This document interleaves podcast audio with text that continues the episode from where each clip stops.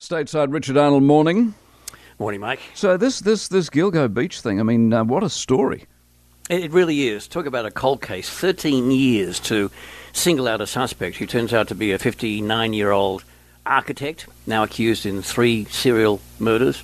Probably more charges to come. Police today are going through the house of this uh, fellow, Rex Heuermann, who they've charged with the killings of three young women.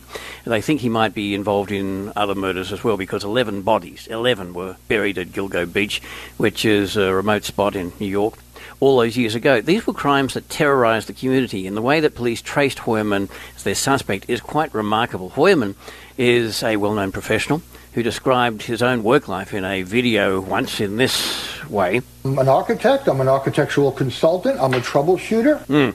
The police commissioner, Rod Harrison, describes him rather differently. Rex Heuermann is a demon that walks among us, a predator that ruined families. Yeah, police set up a task force that has been working on these cases all along. The evidence showed that the serial killer had used burner phones to uh, contact victims and even some of their families. Uh, get this, when the murderer would make taunting phone calls and describe how he had sexually assaulted and killed these young women.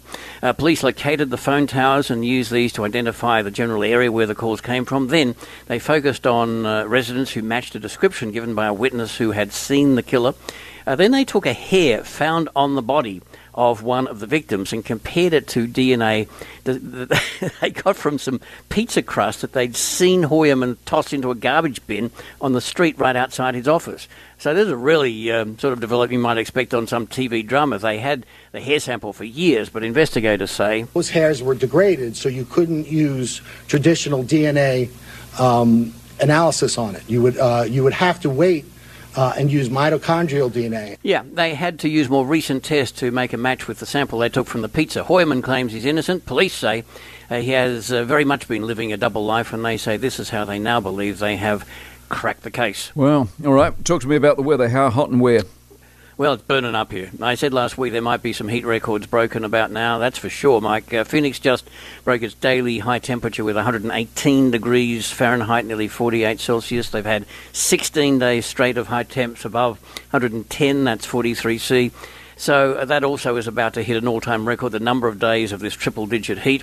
And uh, no sign of any let-up. Some eighty million people here are facing heat alerts today. Forecasters say we could see one hundred plus all-time heat records falling around the United States in the coming hours. The hottest temperature ever recorded on planet Earth was in Death Valley, one hundred thirty-four Fahrenheit, fifty-six Celsius.